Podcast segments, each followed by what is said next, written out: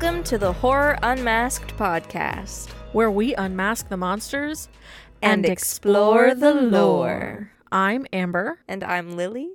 And today we will be dissecting Gremlins. It's feeding time. We see an inventor named Rand Peltzer going into a shop in Chinatown to sell his creations and buy a present for his kid for Christmas. Rand goes down into one of the shops and looks around. Rand tries to sell one of his faulty products to the shop owner when he hears something squeaking from the back of the shop. When he goes to investigate, he finds a small creature called a mogwai that starts to sing to him. It's me. I know, right? Thinking it's a perfect gift for his son, he tries to buy him off the shop owner. Even after offering $200, the owner turns him down, saying that the mogwais are a great responsibility. The shop owner's grandson tells Rand to meet him out back and gives him the mogwai for 200, saying they need the money. The grandson tells Rand three rules to follow when taking care of a mogwai. 1. Keep it out of the light. 2. Don't let it get wet. And 3. Never feed it after midnight.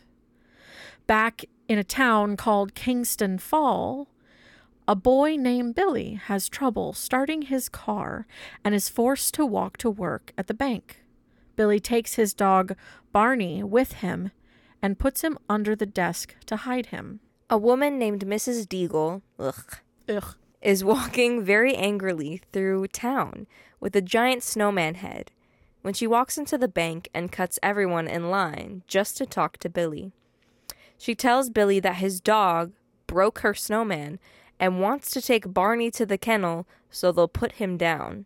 She's psychotic. I really fucking feral. I can't believe some of the shit she sh- said in this film. Right. I may not be like the biggest fan of dogs, but goddamn. No, she said if she took him, then she would put him in the dryer on the high heat spin cycle. Yes.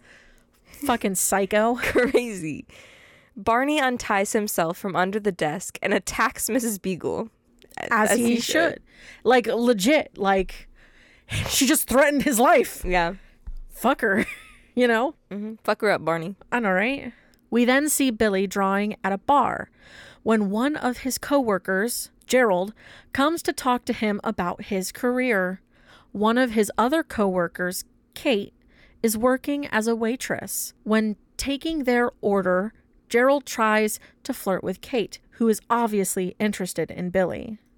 When Billy gets home, he tries to help his mom, Lynn, out in the kitchen with cracking some eggs using his father, Rand's inventions. But it ends up malfunctioning. When Billy's mother asks him about his day, Rand ends up coming home from his business trip. Billy and his mom greet Rand at the door when Rand surprises Billy with the gift. Billy opens the box to find the little mogwai pop out of the box and start cooing. He's so fucking cute. Honestly. For real. The mogwai is small and fluffy with really big eyes, and Rand says he calls him Gizmo. Lynn tries to take a picture with the flash and ends up freaking Gizmo out. Rand takes this opportunity to tell Billy the three rules about the mogwai. Back up in Billy's room, he's playing music for Gizmo on the piano, and Gizmo starts to sing for him. Billy puts a Santa hat on Gizmo and tries to show him what he looks like, but instead flashes a light in his face, causing him to fall in the trash. Billy takes Gizmo to the bathroom to clean him up and puts a bandage on his head, where he bonked it. He got a little boo boo. He got a little bonk. The next morning, Billy tries to make a glass of orange juice using his father's invention. But it ends up malfunctioning, of course, Of course. and exploding juice all over the kitchen. And not even a little bit. Like it was It was everywhere. fu- there was so much shit everywhere. all over the walls Just and the cabinets and his face. wild how much shit was all over that Like place. I didn't know an orange, like one orange could, Would- could do that. could do that much damage. Meanwhile, a little boy named Pete comes into the house to deliver the Christmas tree. Fucker just walks in. The door Yeah. is just unlocked. Maybe that was like that in the 80s, who knows? You know, Gizmo is upstairs watching TV when Billy decides to show him to Pete. He's, he's just watching the TV. He's just chilling out, hanging out. He's a little mm-hmm. dude. I want a little dude. I want a little dude. Stop. That makes it sound like we want children. Uh, No, I I, mean, want I a little dude, as in like a fucking cat. A sh- Yeah. sweet little boogus. Yeah, because it's great when they curl up and watch TV with you and they're interested in what you're watching. Exactly. I love it w- that uh, Topaz is interested in Vampire Diaries. yeah, I love that. It's so cute. For reference, that's my baby kitty. If this ends up going in the podcast, It will. that's my baby girl, my new kitten. Trying to get Gizmo to sing, Billy takes him to the table with the piano. Pete goes to pick him up, but ends up knocking a glass of water onto him. Big uh oh. hmm Gizmo falls over, screaming as his back begins to bubble. Suddenly, multiple small, fuzzy balls spring from his back. The balls begin to unravel, revealing five more tiny mogwai. Gizmo looks distraught. Rand is downstairs playing with a new invention when Billy comes down to tell him what just happened. Billy shows his dad the new mogwai and says that one of them with a stripe on his head seems like the leader and that they're not like Gizmo. Immediately, Rand starts thinking about turning this into a business proposition. Tisk tisk, Rand. I know, right? Tisk tisk. Later that night, when all of the Mogwai are asleep, Billy hears whimpering coming from outside. Billy goes outside to find Barney hanging from some Christmas lights on the porch. Billy talks to his dad, who decides to take Barney to a family friend's for a few days to keep him safe. Billy decides to take Gizmo to one of his science teachers, Mr. Hanson, to check out the Mogwai. Billy puts a couple drops of water on Gizmo, creating even more Mogwai. Mr. Hanson asks to keep one so that he can run some tests. Billy stops by the bar as it's closing, where he runs into Kate and his next door neighbor, Murray. They all are outside when Murray finds that his snowplow has been ripped into on the inside, where he blames gremlins, saying that foreigners have been planting gremlins inside their machinery to destroy them. Murray, obviously drunk, decides to walk home instead. Billy and Kate walk through the town looking at Christmas lights and chatting it up. Cute. Kate confess I know right. Kate confesses that she doesn't celebrate Christmas and gets upset when Billy teases her about it. Kate goes inside her home all giddy after Billy asks her out on a date. Teehee. Back at Mr. Hanson's classroom, he's running some tests on the Mogwai late at night. At Billy's house, the rest of the Mogwai are begging for food, hopping up and down in their little box. Mm-hmm. Billy gives in since the clock says it's not midnight yet. Gizmo sits on the bed, judging the other Mogwai for the way they eat, because they're eating like pigs. Billy offers Gizmo some chicken, but being the good boy that he is, he politely declines. Mr. Hanson calls it a night at his office when he leaves a sandwich in close enough reach to the Mogwai's cage. When Hanson leaves, we also see that the time is actually way past midnight, meaning the Mogwai at Billy's house messed with his clock. Mm-hmm. You see that cut cord back there and everything. The next morning, Billy calls his mom upstairs to find all of the Mogwai except Gizmo, encased in these hard, reptile like shells with goop on them. Billy discovers that his clock's wires had been broken. Pete and Billy go to Hanson's office to find the Mogwai he had been running tests on also is in a shell. Lynn is at the house alone when the shells start to open. Mr. Hanson is in his classroom teaching when his Mogwai shell starts to crack as well. The bell rings to end school, and Mr. Hanson goes to check on his shell to find it completely cracked with nothing inside. He calls Billy to get him to come to the school. Mr. Hanson tries to lure the Mogwai with a candy bar when it grabs his arm and pulls him. Billy arrives at the school to find Hanson dead on the floor with a needle in his butt. What a way to die. I know, right? Billy tries to use the phone to call for help, but a reptilian hand comes up and scratches him. Billy runs to the nurse's office to bandage himself up when the cabinet opens and the creature begins to throw things at, at him before escaping through the wall. Lynn hears commotion coming from upstairs back at the house when we see Gizmo pinned to a dartboard. Sweet boy. Lynn grabs a knife and goes upstairs to investigate. When she reaches the top, she finds all of the shells hatched and empty. The phone starts to ring, and Billy warns his mom to get out of the house, but the creature disconnects the line. Billy runs home while Lynn prepares for an attack, wandering the house with a knife. Lynn reaches the kitchen where one of the creatures is raiding the fridge. Another one of the creatures is eating something out of the blender when Lynn decides to turn it on, killing it. The other creature that was eating out of the fridge starts throwing things at her until she stabs it to death. Behind her, she hears another one. Lynn grabs it and puts it in the microwave, causing it to explode. Lynn's a badass. Hell yeah. Lynn continues to go through the house until she backs into the Christmas tree where one of the creatures is hiding. It attacks, knocking Lynn to the floor with the tree on top of her. Billy walks in on the creature scratching his mom when he picks it up and throws it into the fireplace. The last creature, the mogwai that had the stripe on his head, jumps out the window and escapes. Billy sends his mom to a neighbor's house and continues to search his own when he hears Gizmo cooing in the cabinet.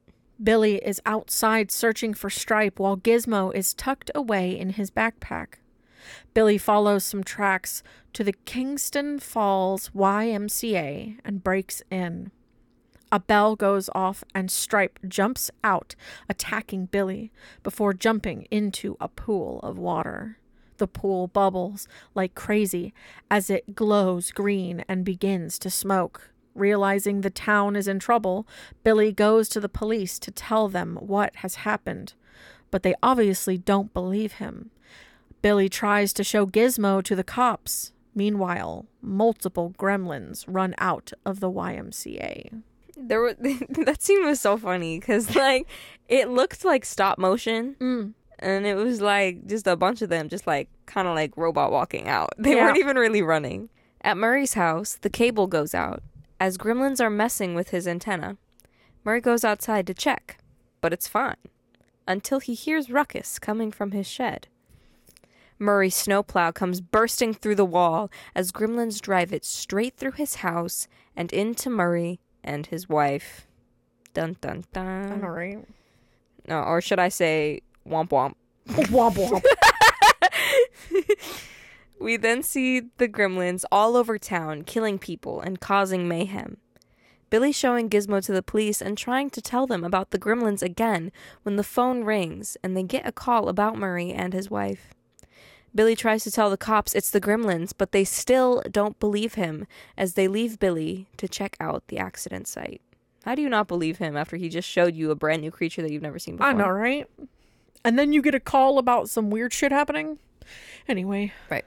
At Miss Deagle's house, she begins to feed all of her cats when something comes through the cat door. Hearing music coming from outside, Miss Deagle goes to splash water on what she thinks to be Christmas carolers, only to find gremlins waiting for her on her porch. Miss Deagle goes back inside and tries to go up the stairs using her electric chair, but instead gets flown up and out the window. The cops see this happen in their car as one of the gremlins messes with their brakes. The gremlins are attacking everyone, including Pete, and the cops drive away before they can get attacked. When trying to brake, they end up crashing instead. Billy gets in his car with Gizmo, and to his surprise, it turns on. Back at the bar, Kate is serving all of the gremlins as they are only causing chaos, drinking beer, swinging from the ceiling, and playing card games. Kate finds some matches to light one of their cigarettes, but ends up scaring some of them away with the bright light of the flames. She then finds a camera and starts taking pictures of them with flash. Kate tries to escape, but is stopped by one of the gremlins with a gun. Billy pulls up to the bar and flashes his lights inside, allowing Kate to get away. When they try to drive away, the car stops working. They decide to make a run for it into the bank. When they make it inside, they find that the gremlins have already ransacked the place. Billy, Kate, and Gizmo decide to hide out in the bank when Kate opens up about why she doesn't celebrate Christmas. She revealed that the cops found her father dead in the chimney, trying to climb down and pretend to be Santa Claus. Instead of making it down with all of the presents, he broke his neck and got stuck. That's tragic. So tragic. Spoiler warning skip ahead. When the streets are quiet again, the group decides to go back outside. Billy thinks all of the gremlins have gathered together to get away from the sunlight, since it will be day soon. The group finds all of the gremlins hiding out at the theater, freaking out over watching Snow White and wreaking havoc inside. Kate, Billy, and Gizmo go to the boiler room, where Billy opens the gas line and lights a piece of newspaper on fire. Stripe sees a candy sign from the shop across the street and decides to go check it out. Billy, Kate, and Gizmo go to run outside, but the gremlins see them and try to chase them. The three make it outside and are able to trap the gremlins in before running farther away. The gas finally reaches the burning newspaper and the theater explodes, killing all of the gremlins inside. Stripe sees the building explode from the store across the street and runs farther inside, but not before Kate and Billy see him. The group follows him in, and Billy tells Kate to take Gizmo to find a light switch while he looks for Stripe. The two share a kiss before parting ways. Oh. Billy goes to the back of the store with the electronics when all of the TVs turn on, showing Stripe's face. Meanwhile, Kate finds the control room for all of the lights and electronics and starts flipping switches. In doing so, she also flips a switch for one of the water fountains, turning it on. Uh oh. Womp womp. Billy. womp womp. Yeah. Billy goes through the toy section and starts getting attacked by Stripe, who escapes on a tricycle. It's fucking so silly looking. Yeah. Kate looks back at the bag to find Gizmo gone. Oh no, where'd he go? Billy continues to go through the store looking for Stripe when he is attacked again by Stripe, who shoots him with a crossbow in the arm, which is so violent. Yeah. It's so sudden I mean, it's like a, so it's violent. a tiny crossbow, but that still did some damage. Yeah. Like, that's still in your arm. That's still in his arm. Somehow, Stripe has found a chainsaw and comes after Billy, who picks up a bat to deflect the machine. Gizmo finds a Barbie car and begins to drive around looking for Billy. He's so fucking cute. It's He unreal. He is Barbie. He's just so cute. I would have, oh my God, watching that, I was like, hi, Barbie. Hi, Barbie. Oh my goodness. Kate finally finds the switches for all of the lights and flips them, causing Stripe to be blinded and get dragged away by the chainsaw cord. That was funny too. Just the fucking weird drag. Yes, hundred Because the chainsaw is like So vibrating, so it, like weird. it's like going across the floor, and like he's wrapped up in the cord, so he's just going with it. So funny. The chainsaw gets unplugged and Stripe gathers himself before finding the water fountain and a gun. Bum bum bum. Rand is driving around with Barney, but when they stop next to the shop that Billy and Kate are in, Barney jumps out of the car and goes straight inside. Gizmo is still driving around the store when he runs into Barney, who follows him in his mini car. So fucking cute. It is cute. Billy comes across Stripe standing on the edge of the fountain, pointing the gun at him. Stripe shoots at Billy, but misses. Gizmo drives wildly as Stripe puts his hand on the fountain, causing his entire back to bubble up with the promise of new gremlins. Gizmo drives up a ramp and crashes behind the fountain. He then pulls a lever behind him that causes the sunroof for the fountain and the mini garden to open, exposing Stripe to the sun. Stripe begins to melt as Kate, Rand, and Barney come into the room to see Stripe's demise, looking goopy and gross as his skin falls from his body. Stripe falls into the fountain. Billy picks Gizmo up and wraps him in a scarf to protect him from the sun. Billy looks at the fountain again, which is bubbling with fog, as Stripe's skeleton jumps out at him, falling to the floor and melting into a pile of goo. Ew. super fucking gross scene. Yeah. Is just him fucking melting. Back at Billy's house, Gizmo is all wrapped up, seeming to not be feeling very well. All of a sudden, the shop owner from Chinatown appears in their house. The shop owner scolds the family for the damage they have done across town. Everyone thinks it's best to give Gizmo back to the shop owner, but not before Gizmo can say goodbye to Billy. The shop owner tells Billy that he may be ready someday to take responsibility, but until then, Mogwai will be waiting. The shop owner leaves with Gizmo, and the entire family, including Kate, send him on his way. The end. That's it, guys. That's the that's the episode. That's it. oh man. Nah, just kidding. So this movie was released June 8th, 1984. Yep. The director is Joe Dante, distributed by Warner Brothers. The setting is Kingston Falls. I have the box office. Do you have their cost? Like their budget? Yeah.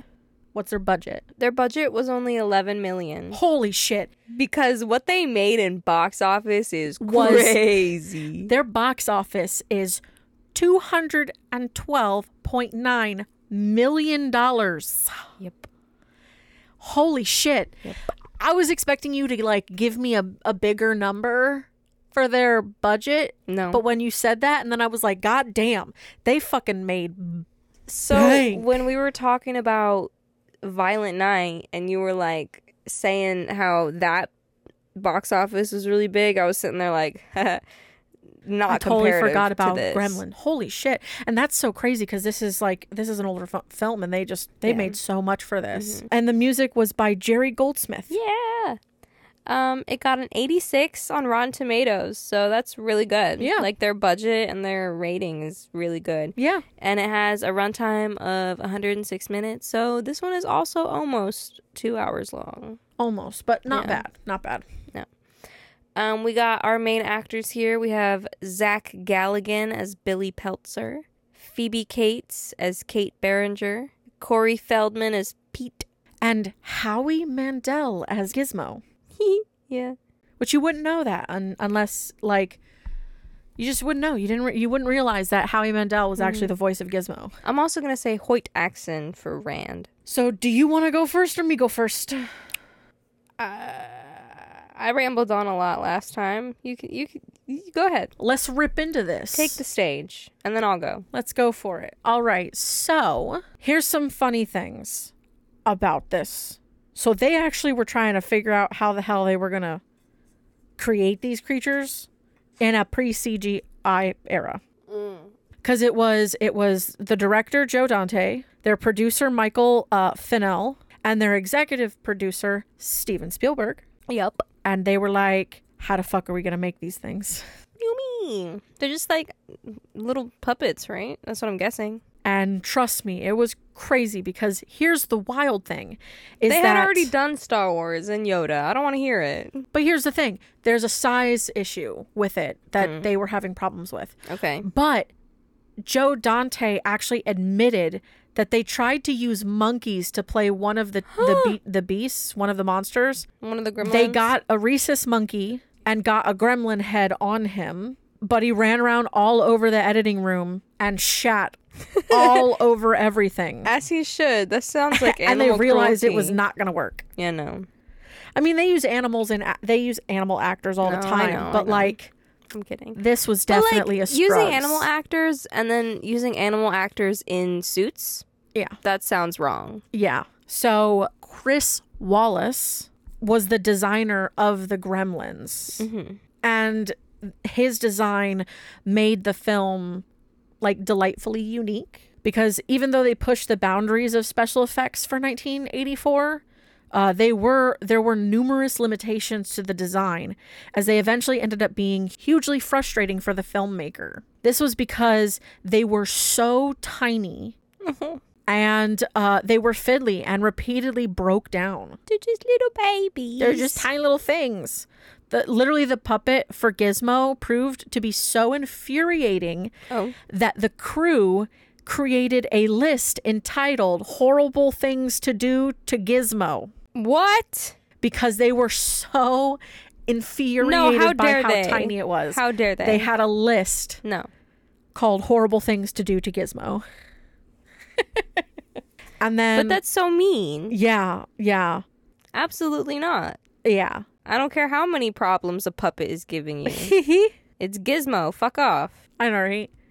Well, the thing is, is Gizmo wasn't like the the the the weight behind Gizmo wasn't a thing yet because it was just being made. Yeah. I would love to see something now where it's just Gizmo doing things.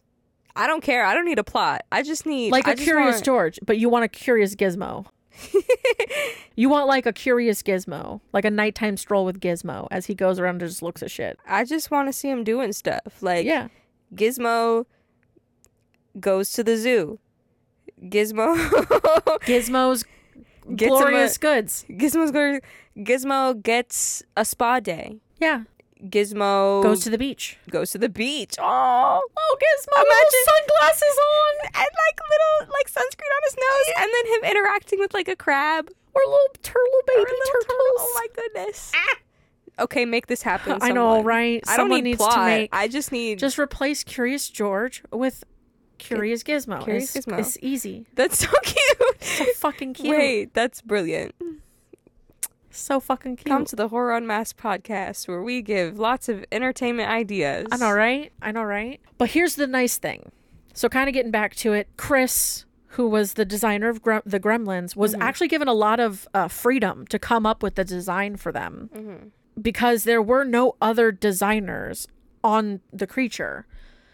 They started with Chris Columbus script description and worked from there Yeah. because the Mogwai would end up being very similar to the original description, roughly 10 inches tall, furry with pointed ears. Mm-hmm. The Mogwai were, Ten inches tall still sounds. I know, right? big. But they're not even like a foot tall. I know. They're just it little things. the Mogwai were initially brown with fully furred ears. Hmm. And apparently, the, it came from Steven Spielberg's office to remove the fur from the ears and make them more translucent, like the like the way they are in the film. Yeah. Which is cute. I like that it looks like like little cat ears or something. And what's funny is they actually changed the fur to match Steven's dog's coloring, Steven Spielberg's dog's coloring. and of course, when it was decided that one of Sorry, I just had a really bad thought. What? You said say it again. they went they changed the fur to match Steven's dog's coloring. Yeah, those dogs are dead now. like they're just they're they're, they're, dead. They're, they're gone. Jesus Christ. That was such a bad thought You went have. so morbid. Why did I get there? Why did I get you know, I don't know. Because I was thinking like, wow, this movie came out almost 40 years ago. That dog is not around. Jesus Christ. anyway, that's not the point. so dark. Um, R.I.P. I hope he has many dogs now. Um, we still love him. Getting back on topic. I'm really bad. So, when it was decided that one of the Mogwai was not going to change into a gremlin, but stay the same and be Billy's friend, they had to come up with a defined visual cue that would identify Gizmo from the rest of the Mogwai.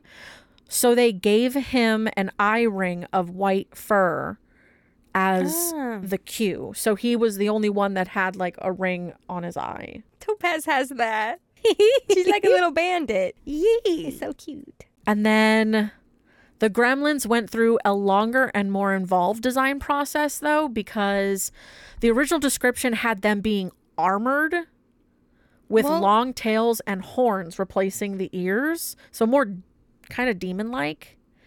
And there was definitely more discussion about the look of the Gremlins as there were about the look of the Mog the Mogwai. So there was more going into the discussions of the Gremlins. And well, that makes sense because they're bigger and there's Yes. they're and they're kind of like a, you know, they're like a weirdly not evolved, they're reptilian. they're Sort more of. repti- reptile like. Yeah. So one of the important design considerations was to have some follow through on the biological look of the creature. Mm-hmm. So at the time that they were des- designing them, the project was still a straight horror movie, as there was no gizmo yet at the time when it was originally being done. So, working chronologically, it started with the Mogwai, and uh, when they felt we they were all in agreement with the direction that the design was taking, they started on the Gremlin design. The description that uh, Chris had in the script of them really had no relation to the Mogwai's description. So he did a few like napkin, like, you know, when they do like napkin sketches to try and get a look at what they wanted the gremlins to to look like. They wanted to make he wanted to make sure that it looked like it came from the Mogwai as they liked the look Yeah, they have the same like silhouette sort of. Exactly. So they were able to take it to the next level. So the gremlin design was more of a process uh, because there was a lot of consideration for making the design work visually, but also for making the designs practical in terms of being workable as puppets. Uh, because the gremlins and mogwai are just different moods of the same creature. Hmm. So it was a fun design for both of them together because you don't want them to look so different because the original descriptions of them look so different than the mogwai mm-hmm. and like apparently the project terrified Chris Walas because the script had creatures doing so many different things No, the one scene in, where they're in the bar, like Yes. that scene went on for a while. Like they're just yes do- being crazy. Exactly. Because it's like and here's the thing, all of those all of the movements and all of the crazy stuff that was in the script was difficult. Those were difficult things to do. And obviously it was early in the v- early horror version of the script, which was nowhere near as ambitious as the film became. The sheer scope of all the puppetry work was overwhelming. They didn't know how much of it could be achieved, and at first it was certain that the puppets were the way to go for everything. It wasn't a case of, hey, let's make a puppet movie. It was much more of a case of, how the heck do we do this stuff? Hmm.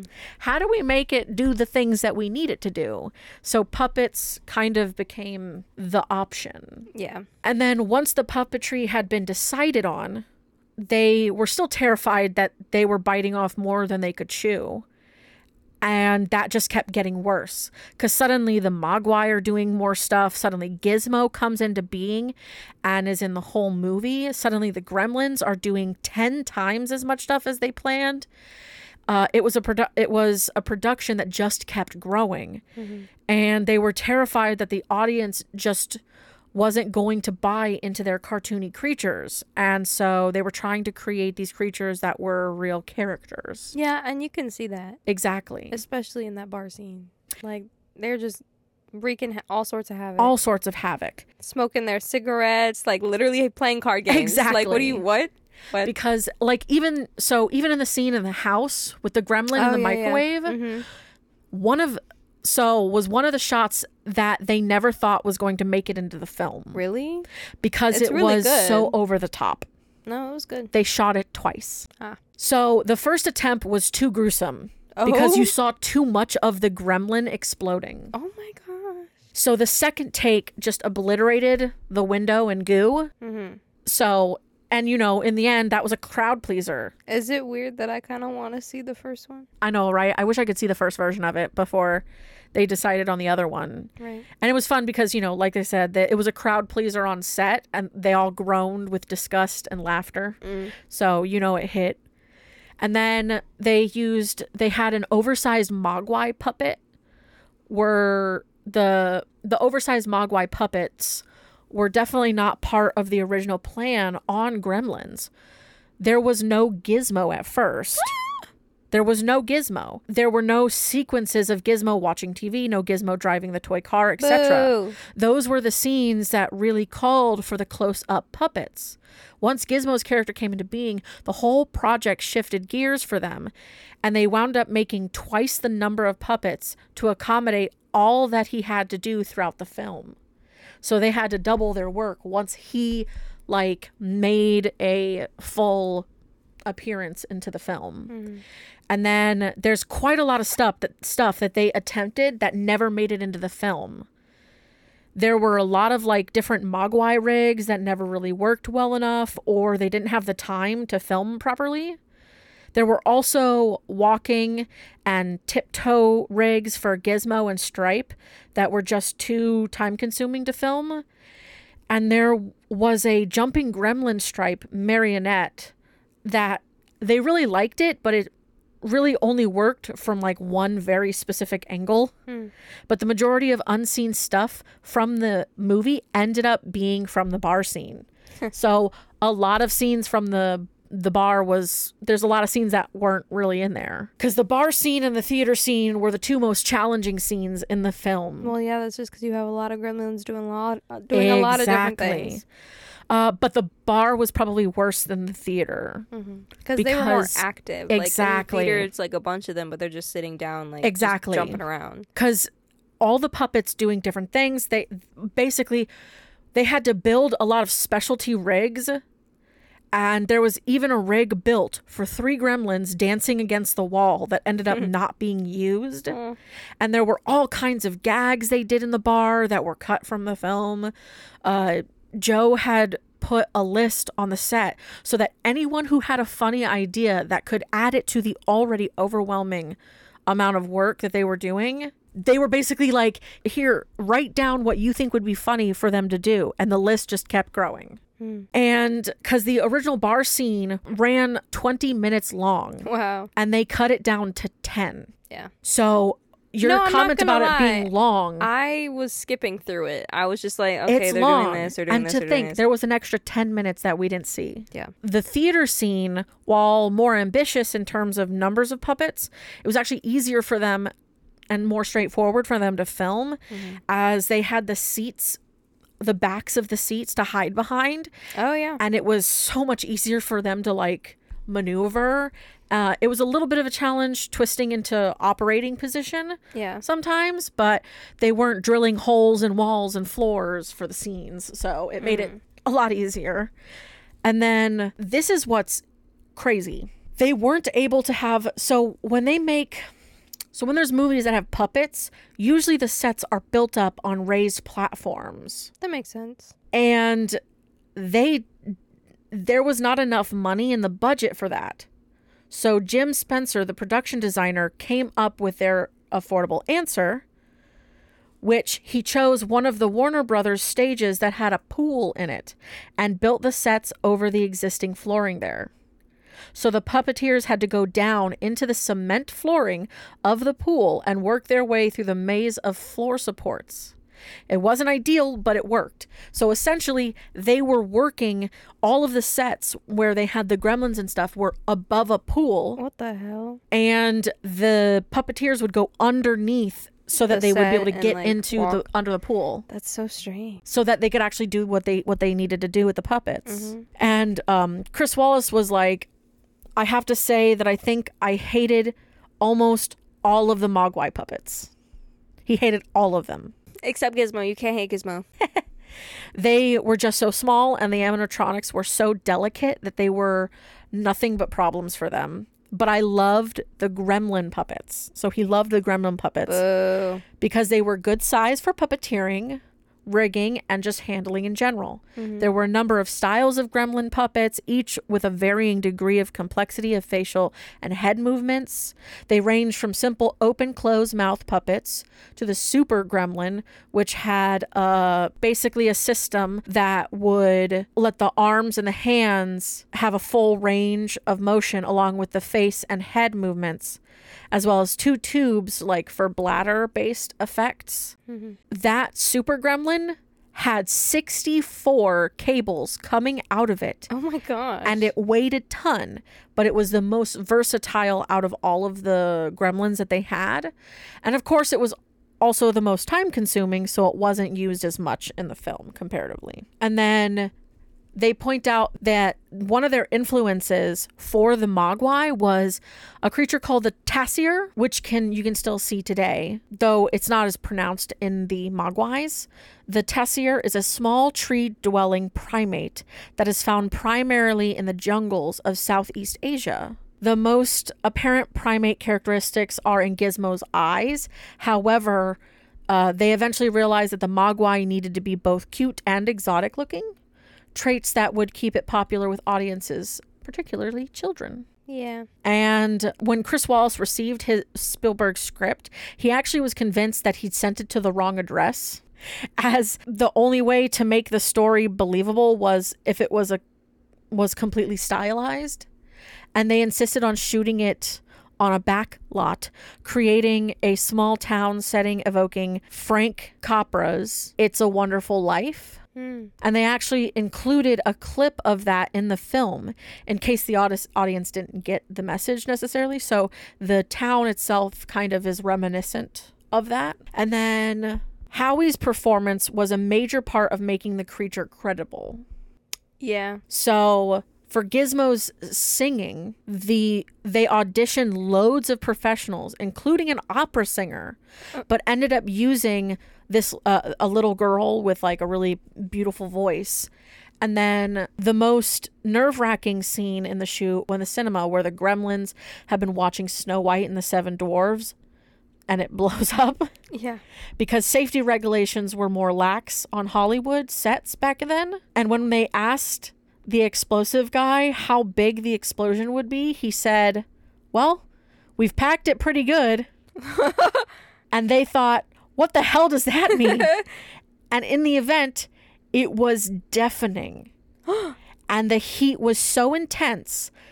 He thought it had singed off singed off his eyebrows and it blew the doors of the theater off as you can see in the film and it shattered windows on a building at the at Universal a mile away. What? The explosion of the theater was so massive and so intense that it blew out, it shattered windows at a building at Universal a mile away. A mile away. That's insane. When the fuckers were like, we packed it good, they were like, we made this a detonation. No, literally. They wanted We made it go boom. those people believe in anarchy. That's that, they're like, let chaos reign. Yeah. For real. You for say real. gremlins? For real. That is us. We got you. Yeah, exactly. I'm like, damn. So how did like Phoebe and Zach like not get really hurt? I don't honestly, I don't know. I don't know. I'm assuming they were far enough away because I don't think that they were directly like close. I guarantee you they would not have let any of the actors or anything like that too close, but I guarantee you they felt that. Mm-hmm. Like they felt it cuz they cuz he was saying cuz he said that the heat and it was like the explosion itself was like deafening. So woo, that would have been an interesting day I to be on if set. Anybody got fired for that? Because that's oh, I would crazy. I would both be Because that could have gone really shocked bad. if they didn't and not shocked if they didn't. right. like I'm not shocked if they didn't fire them and I'm not shocked if they did. Yeah. But I feel like Because it's like wow, because of a the time great they- explosion. Yeah, or, great explosion. Wow, that was a big that was really explosion. fucking dangerous. Yeah. yeah. That's yeah, that was a that was a crazy one. And the fact that it it the explosion was so big that it was felt a mile away from this from where it happened Insanity. is crazy. Yes, it is. Yes, it is. So what you got for me? I have all the gremlin lore. Gremlin lore. The gremlin lore and Mogwai, of course. But it's basically it's not like they this is it's not like gremlins are the lore of gremlins does not go back very far. It's not like these things were created a long time ago or like they got an ide- idea from something. Like this is just all the lore that they created gotcha. for all of this stuff. Yeah. So basically, gremlin, mythological creature, which originated during the World Wars. Oh. Um, Murray talked a little bit about Yes. with his um, Yes. snowplow. So apparently, gremlins were used to show humans how to create machines that led to the Industrial Revolution. What? Yeah. So Wait. what? yeah. Actually, let me backtrack a little bit. I need to swap some stuff around. Like gremlins cre- helped bring about the industrial revolution. The fuck? Yeah. so, George Gipe, he penned the creation for the Mogwai's origin story. the origin of the word Mogwai itself is Cantonese and it means evil spirit or demon. According to Gipe specifically, Mogwai would typically reproduce during uh during rainy seasons. So Which that's makes sense. Why they multiply, you know, because they get wet and then you know, wah. Because they're asexual. They have asexual reproduction. Yeah, because they self they self Yeah. multiply. Like they can they don't have to have a partner to to make more of themselves. Correct. There's a lot of fish and a lot of like mushrooms and all sorts of different kinds of creatures that all uh, do that. But actually, let me backtrack a little more. Well, shit. So, the Mogwai, according to Gipe, were created by a scientist named Mogturmen. Okay. He created these species to be able to live in multiple conditions so that he can send them around the universe.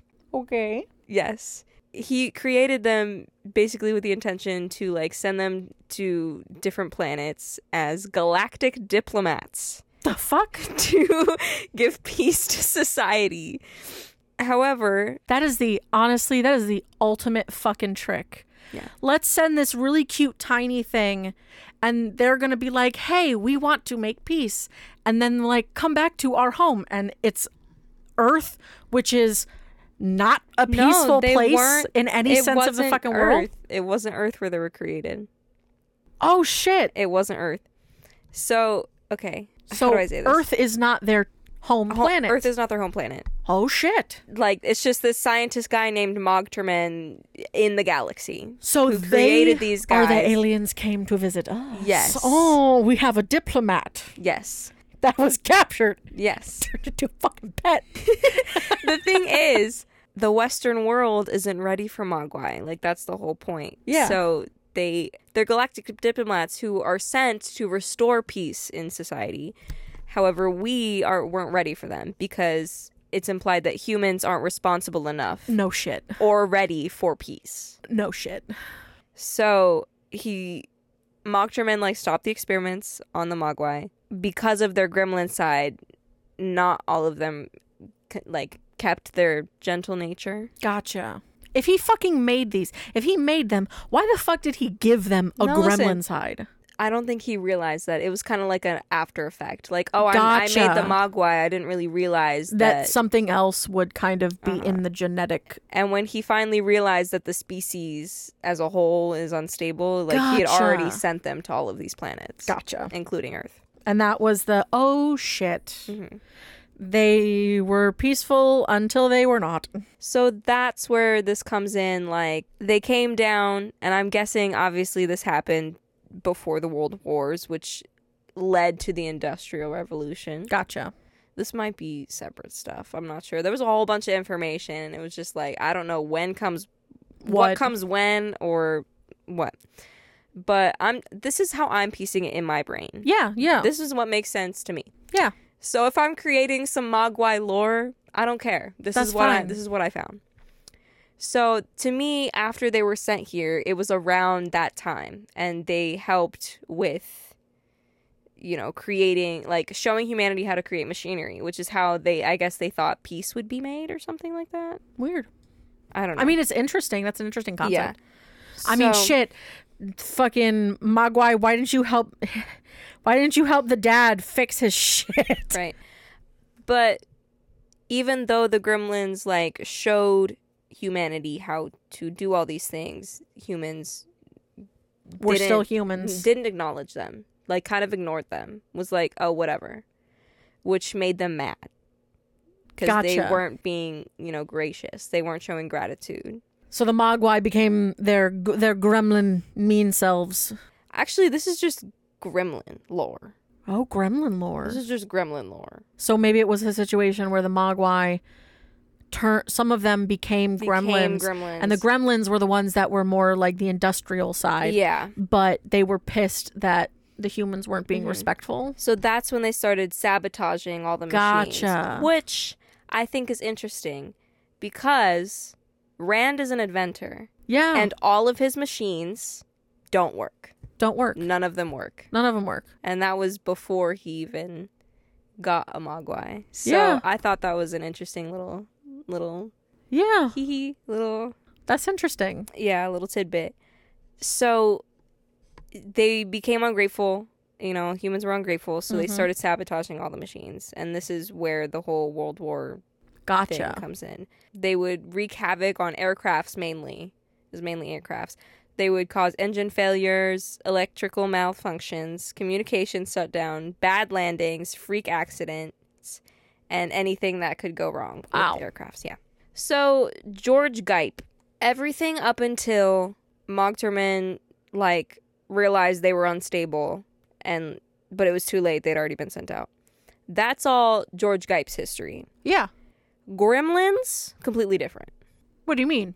And I think they just kind of combined it. So, Like uh, gremlins itself as a species, and then for this, this, film podcast they is going to make kind of sound like I'm stupid. combined the two. I guess so. But Gremlins, this lore came became prevalent in the 1920s. Gotcha. So it first came in the 1920s as a way for the airmen to explain the malfunction with their aircrafts, um, because some of it was inexplicable. So um, they just started coming up with reasons for why.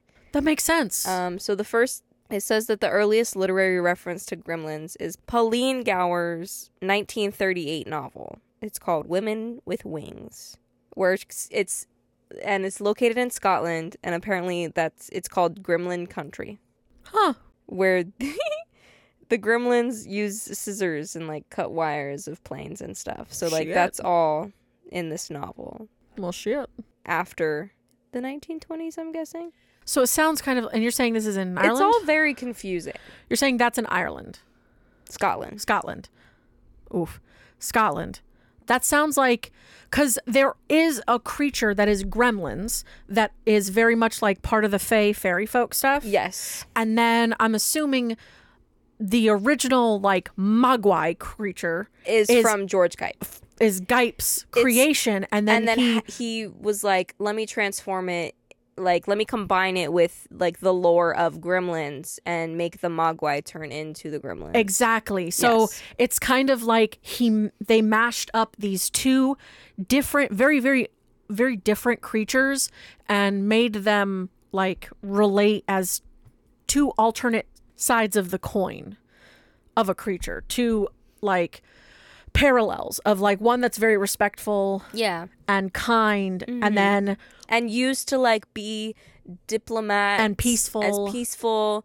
And, And then, they have a whole other side that's just chaos and and destruction. destruction. And that's where they pull from this lore of all That's of interesting. I think that's really know, cool. why like these somewhat World War II things, which is what Murray was saying. Like Exactly about his oh, these, like these uh, gremlins and the machines. dropping these gremlins in our machines Yeah. and fucking them up.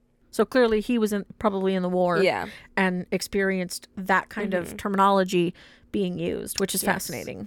hmm So as for the lore of the gremlins, okay, so Yes. I'm sorry guys for mixing that up, but it, It's all good. it's it was a lot of information and it was all over the place and I I just needed to talk it out in order to figure out I mean, in the end, no matter what, it makes sense because Yeah. it's it's two different creatures that were combined yes together. One made by someone, and the other being based off of uh, a Scottish creature, yeah a Scottish fairy folk. but what's weird Fae. is that you know mogwai's like in cantonese is evil spirit or demon even though like So it probably does have.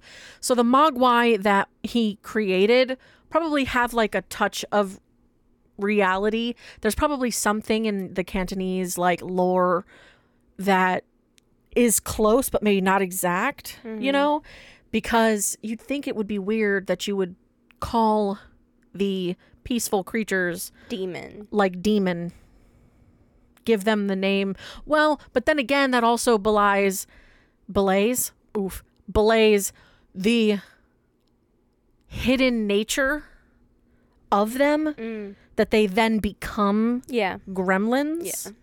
when disrespected mm-hmm. and like they transform yeah and I guess kind of even in the f- film itself, the version of disrespect is not following the three simple rules. So, you know, I'm I'm not incorrect in saying that like this is their origin. Yeah. And then like Gipe created their origin and then Mogturmen is the one who sent them here and Yeah. I'm thinking it's around that time. Like that's where I'm connecting it. Because Mogderman is like a character created. It's it's like a story. It's it's lore to the lore. Yeah. It's created lore to the lore. He created both Mogderpin, Mogderman Mogturmen. and the Gremlins. He basically made like, hey, here's the creator of the Gremlins Mogwai To explain version. where gremlins come from. Yeah, and said they started off as Mogwais mm-hmm. and became Gremlins. But like the lore of gremlins themselves, like that's just was created. Like that's just been here since the wars. and that's just added in yeah. to the Mogwai. So going on to the physical descriptions of the gremlins. So they're humanoid elves Yep. and they wear double-breasted frock coats Yep. that are red or green. They're the fa- they're the Fae. They wear hats with feathers and pointy shoes. And their skin can be either gold, pink, green, or red. Hmm. Yeah. So Hildefolk. That's the other, other people say they look very feral. They have hairy bodies instead of like reptilian ones. Um, which I guess Mogwai, you know. Yeah. They've got those large pointy ears, but they Mhm. have glowing red eyes and the horns that you were talking Gotcha. about earlier. Then there are other reports that talk about them having gray skin and look more reptilian. with Gotcha. sharp teeth. And there are other people who have said they look like jackrabbits or bull terriers or like a combination of the two. So, I mean, that's kind of classic with all sorts of different creatures that we have. yeah. And then in other instances, some people say they're made out of smoke, Oh. like they look smoky, or they look like merfolk. Hmm. So they have like webbed hands and feet Yeah. and fins. Others say that they have bat wings and that they can be from anywhere from six inches tall all the way up to three feet. Wow. And they, this one's funny. They um, it's even said that they might have suction cups on their on their feet. suction cups on their feet or uh, leather shoes with hooks so that they could um, Climb on shit. yeah like walk or hang upside down specifically for the aircraft. Gotcha. Yeah. So lots of stuff. Basically, to sum up that mess of lore, Gipe created the origins to a lore that has already been here. Yes. Um, so he created Mogturmen, talked about how Mogturmen created the Mogwai, who he realized they then had a very dark side to them, Which was the Gremlins. which was the Gremlins. He sent them out uh, too late Yeah. but until before he realized that they were not great. And then they came to Earth during the war and tried to Yeah. they were already their gremlin selves and they tried to teach humanity about machines and gave a boom into the industrial revolution. Yeah. Humans being greedy and ungrateful didn't care. They were like whatever. This is they were probably sitting there like no, we did this. We're we're we're humans. Yeah. Haha. We didn't need your help. So that made the little gremlins angry and then They they, sabotaged every machine ever. Yeah. So and then that shit up, man. leads to the the Gremlins movie Yes. of today. Yeah. So Heck yeah. yeah. It's a lot. It's a lot. Mm-hmm. Mm-hmm. Yeah, there's also a lot of little Easter eggs, mostly for Steven Spielberg. Like they have a lot of Easter eggs for you know his Indiana Jones movies, like f- on the billboards, Yeah. And lots of ET figures. Yeah. I wouldn't be shocked. and yeah. Anyway, there's just like a bunch of references to lots of things that Steven Spielberg has done in all of his movies. so, Yeah. yeah, it's it's crazy. Mm-hmm. which is a nice little nod to him Mm-hmm. because he's he's pretty famous. Yeah, he is. Anyway, I don't really want to talk about those because they're kind of meh. That's fine. I'd rather speak about my one star reviews Alrighty. Let's roll into it. because these were funky as fuck. Okay. I saw this when I was little and it made me angry then because you can't feed them after midnight. It's always after midnight, so you can never feed them. Now I'm watching years later, and if they get wet, they multiply. These things are running in snow, drinking beer. Then I got to thinking their own saliva, tear ducts, blood, all would get them wet. What was everyone on when they made this? Every character is an idiot. The big stocking hanging in front of the fireplace, fire hazard. It has a toy robot in the stocking, I assume, for their adult son. There is a laundry list of issues with it, but that would make that would take so much time, so I'm gonna stop now. How stupid can you be? I'm sorry, but your own biology Yeah. is not going to make you transform. No. It they specifically said water. Literally. Like, I'm sorry, but you know, the, like, have you ever seen this? Is not even horror. Have you seen H2O? Right. Just add water. Literally, they could cry, they could do whatever the fuck they wanted, Mm-hmm. but if they they could eat, they could drink water. They, they just can't get it on, On, their skin or on their hair. So they can drink it through a straw, they could do anything they want, but if they get it on their skin, on their exterior skin, then it's a problem. Mm-hmm. Yeah. Which is a nightmare in regards. That's not horror at all. but it's one of those situations where it's like just because they, you know, have bodily functions does not suddenly mean that that's going to make them transform. What got me about this review, there are in movies, there are obvious things that don't make sense. Yeah. There are just sometimes that happens and Yeah. you point them out. However, these are not I don't know how to describe it, but these aren't really this isn't something I'm looking at going, "Oh, that's incorrect." These aren't issues. Th- these aren't issues. Like everyone hangs stockings on their fireplace. Yes, that's a very common thing that most people did. hmm And still do. and still fucking do, whether it's a real fireplace or uh, an electric one. You know what I just realized? If we keep doing one star reviews and like there's like multiple people for each episode we do, we're starting beef with people we don't even know. I don't e- know y'all fuckers, but I don't give a shit. I feel bad. Um, you sound stupid. just a little bit. And then they were like, all they said was getting wet and the fireplace thing. And then they were like, and then I have a whole laundry list of issues, but that would take too much, so I'm not gonna say it. Those are barely issues. Issues, yeah. Like, what do you mean? You bitched about Nothing. minor, not things right. like for real. Anyway. Also, his dad's an inventor. I'm not shocked that there was a fucking toy robot in his son's stocking. Mm-hmm. Not fucking shocked. They said adult son. Like this kid st- is still in high school, and like many kids in high schools, like it's a robot. Yeah. I think that's pretty cool. Yeah. It's just like an action figure. Who hurt you to make you think that you can't like robots? Robots when you're near adulthood. Man, people who don't have whimsy in their lives as adults blow my mind. I gotta have the whimsy. I have to have color and whimsy. People look at me and I'm there. I literally have people, I've had people in my current classes look at me sometimes and like what I wear and stuff like that as weird. And like, I remember even I wore like a specific outfit for a presentation and it wasn't like super out there. It was just like my regular clothes. I just zhuzhed it up a bit. And they looked at me like I was fucking insane.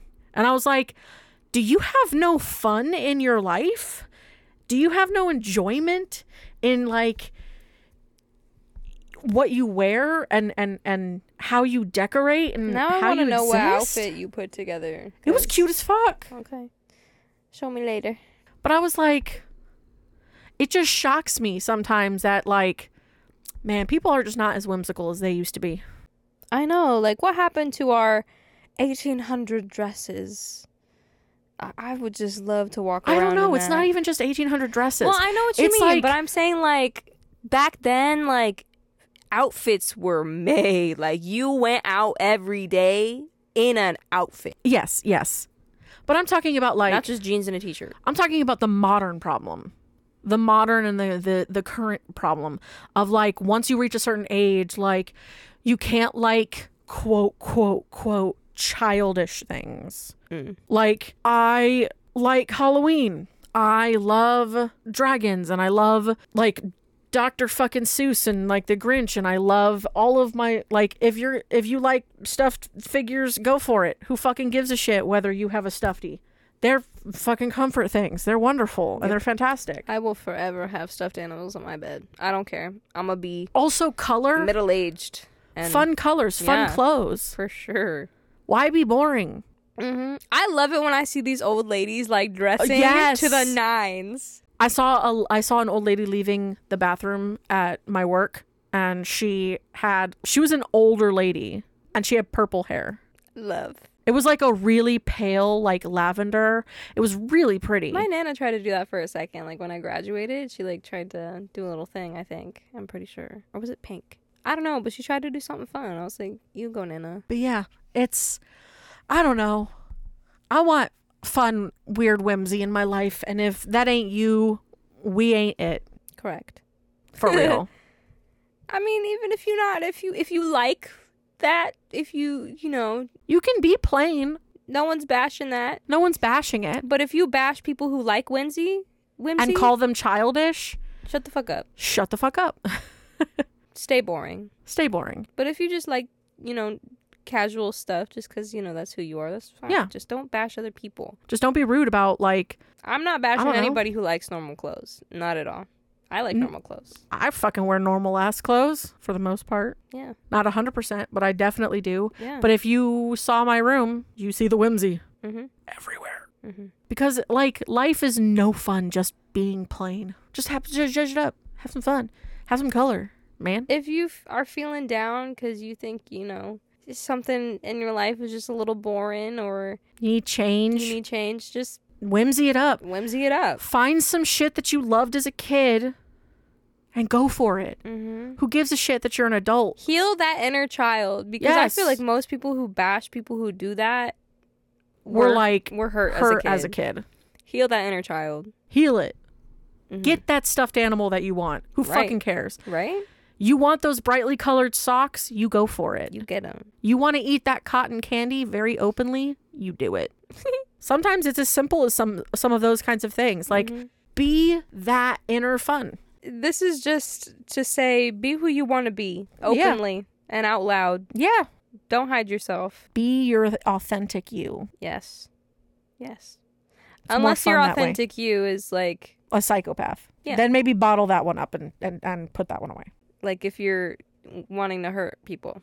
Yeah, maybe don't do that one. Yeah, don't don't do that one. But if you just want some fun in your life, Yeah. that's fine.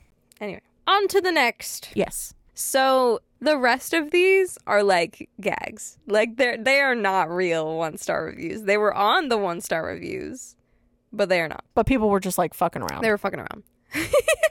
this one says, "This is scary. The gremlins have ruined my bus services and have eaten my friends. Help." the next one says, "Baby Yoda." oh, that is a very recent one.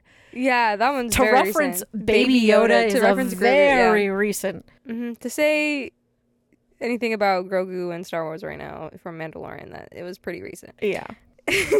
this next one says The gremlins have invaded my school. They have taken the new cafeteria from us.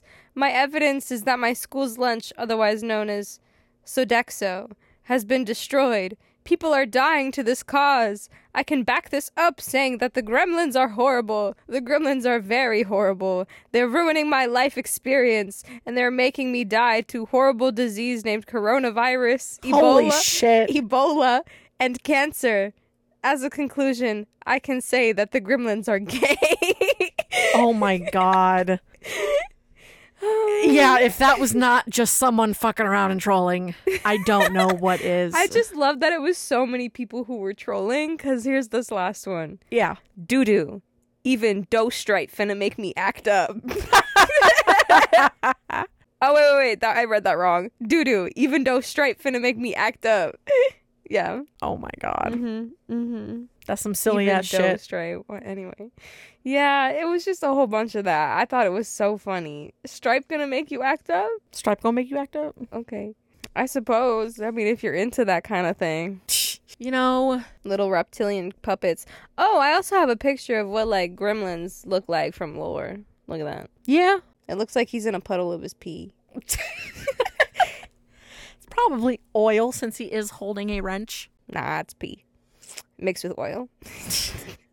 no, but in this picture, he's got like the big bat wings Mhm. and like a tail, and he's he looks pretty tall because he's got a wrench, and it's like yeah, Yeah, that looks kind of more similar to how they originally described. this looks like a demon goblin. yeah, yeah, that's closer to the description that was in the original script compared to what it Yeah. became. yes. But yeah, that's all I got.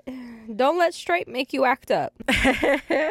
Also, are gremlins gay? They're asexual. They asexually reproduce. so I would say no. I would say they are.